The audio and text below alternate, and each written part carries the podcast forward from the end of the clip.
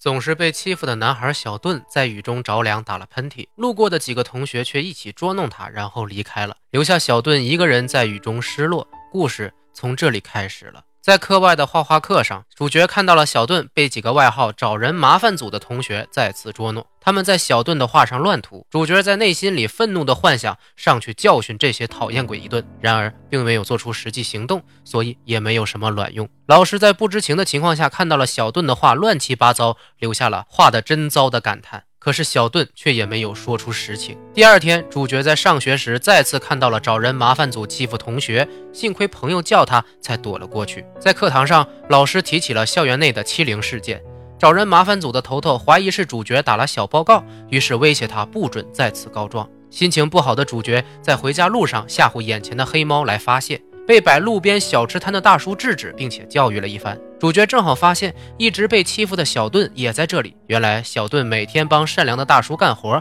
把不高兴的心情对小猫和大叔倾泻出来。主角吃了大叔的小吃，发现竟是如此的美味。班里要练习话剧，主角扮演只有一句台词的地藏菩萨，台词是很好很好，可喜可贺啊。而找人麻烦组和小盾扮演五只猴子，在排练过程中，找人麻烦组依旧欺负着小盾，打掉他的柿子，还想要扒掉他的裤子。周围的女生也看不下去了，但是制止不住，向正在一旁的主角求援。然而主角仍旧只是在脑中幻想了帮忙的场景，并没有实际出手相助。结果小盾的裤子被扒下，找人麻烦组用假的理由骗过老师，没有受到责罚。后面的欺凌变得更加严重，小盾被找人麻烦组威胁去偷写字笔，结果被抓住，之后就休学了。主角仍旧看到了这一幕，但是也仍然没有伸出援手。非常自责的主角和两个朋友又被路边摊大叔拉到这里聊天，几个人把小盾休学的事情告诉了大叔，大叔训斥了孩子们，如果你们继续视而不见的话，欺凌只会更加严重。三个孩子到河边打起了水漂来排泄心中的不快，恰好看到了正在勇敢地用树枝驱赶乌鸦的小盾。随后小盾抱起了躺在河中的小黑猫，原来小盾是为了不让乌鸦去欺负小猫，所以奋起反击来保护它，而且这次反击让小盾发生了心理上的变化。话剧表演当天，找人麻烦组的头头按照剧本朝小盾要柿子，变得勇敢的小盾终于爆发了，两人在舞台上直接打了起来，小盾把头头的裤子扒了下来报了仇，台下并没有人上来制止，却响起了一阵哄笑。主角呆滞地说出了只有一句的台词，很好很好，可喜可贺。一周后，小盾因为偷东西的事件只好转学了。主角在家里从妈妈那听说找人麻烦组的父母偏袒自己的孩子，不承认是他们威胁了小盾，而妈妈也只说这事情没有牵扯到自己的孩子就可以了，其他都不重要。心绪非常混乱的主角在路上被一群工人大叔拉来帮忙搬东西，大叔们为了感谢主角，还和他一起吃了烤红薯。原来大叔的目的是为了借机会把小盾留下的信交给主角，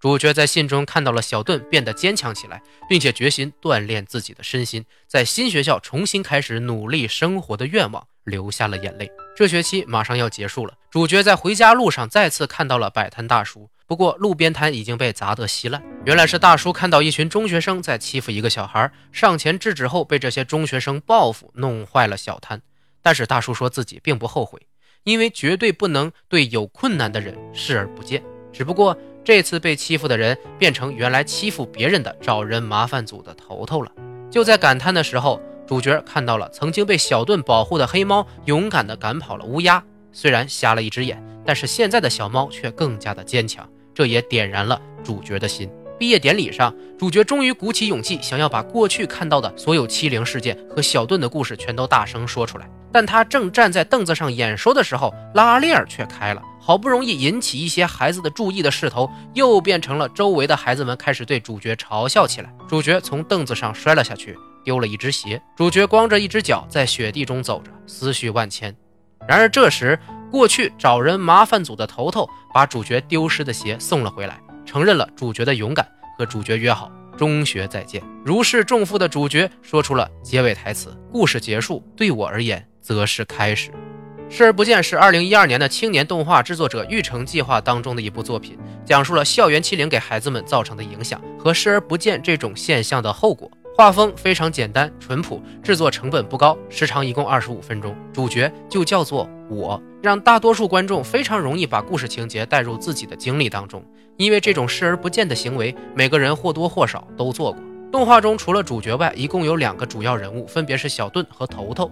小盾作为一直被欺凌的对象，从开始的默不作声到被威胁偷东西而休学，都是被欺凌对象的典型遭遇和心理状态。因为害怕，所以不敢反抗，却只会遭受更多的欺凌，恶性循环。头头在这期间一直扮演着欺凌的带头人，这也许不是纯粹的恶，但一定是家庭教育的不充分。从欺负别人的行为中获得快感，是因为无法感知到对方的委屈和伤心的心理，感知的不完善导致了行为的扭曲化。从小没有得到正确的引导，将来难免会引出更大的恶行。在前半段，头头对小盾的欺凌是主线，主角对所有的事情都是知晓的，并且非常想要帮助小盾。从两段幻想当中可以看出，我并不是一个冷漠的人，只是因为不够勇敢，或者说实力不够，所以没有驱动自己上前出手的动力，而这也是大多数人的真实情况，弱和胆小。小孩子是最单纯的，所以在不断的被欺负和无人帮助之后，小盾选择了逃避，和小猫交朋友，给大叔帮忙，都是自己逃避现实来疗伤的表现。然而在保护小黑猫的过程中，小盾鼓起了一次勇气，体会到了勇敢的力量，自此整个故事走向发生了改变。小盾变得勇敢了起来，正面对决报复了头头，走出了心理阴影。即便是被迫转学，在给我的信中也充满了希望，正是因为没有视而不见，才变得强大。而头头自从出丑之后，反倒变成了被欺负的弱势一方，从视而不见的受益方变成了受害方。如果像之前的小盾一样被所有人视而不见，很难想象他的未来会是如何。不过在大叔的救援和我在毕业典礼上的勇气所激励之后，头头也变得阳光起来，和我成为了朋友。大叔和黑猫虽然是两个次要角色，但是在动画里是最勇敢的。大叔一开始登场就阻止了我欺负小猫，并且愿意免费提供美味的小吃给孩子们。淳朴善良的心是大叔勇敢的源泉，即便面对自己被报复的事实，仍然没有抱怨和愤怒，给我讲述了最简单的道理，视而不见是不对的。大叔在整篇里直接的帮助了我、小盾和头头，是最耀眼的存在，给了现实中所有视而不见的人重重的耳光。小黑猫则是通过侧面的帮助，点燃了小盾和我的内心。虽然可能只是由于动物的本能，但是这种反抗着实给了所有被视而不见的受害者一个方向。只要你足够勇敢，一个人也可以获得尊严。我在毕业典礼上虽然勇敢地说出了自己的心情，但是中途被打断，并没有把真相说完。周围的同学们从全部低头到有一些人抬起了头，再到全部低头，让人感受到了无脑群众的可悲。尽管你再勇敢，也不会得到大家的重视。因为大部分人对真相不感兴趣，他们只对可以刺激自己的感官和愉悦自己低级趣味的行为感兴趣。这样的安排很真实，却也很让人无奈。所幸结尾还算温馨，头头和我冰释前嫌，这是只有经历过的人才会明白的勇气。尽管大众是愚蠢的、贫弱的、冷漠的、胆小的，但是只要你自己勇敢起来，也是会影响到一小部分人走向帮助别人的路，让他们不再视而不见。欺凌这种现象非常常见，不光是校园欺凌，只要是社会聚居地，哪怕是网络上，这种欺凌和视而不见都很普遍。我的一个高中室友和一个大学同学都曾经被几乎所有同班同学孤立过，周围的人都说他们的坏话，他们也没有什么朋友，学习状态也不是很好，只是因为人高马大，所以不太好进行更多的欺凌。如果他们再胆小怕事一些，不知道会是什么样子。我在刚参加工作的时候也遭遇过职场冷暴力，导致工作状态和心理状态都十分不好，后来也离开了公司。当时我们身边的人几乎都选择了视而不见，为什么呢？因为我们遇到这些问题对其他人而言并没有任何损失，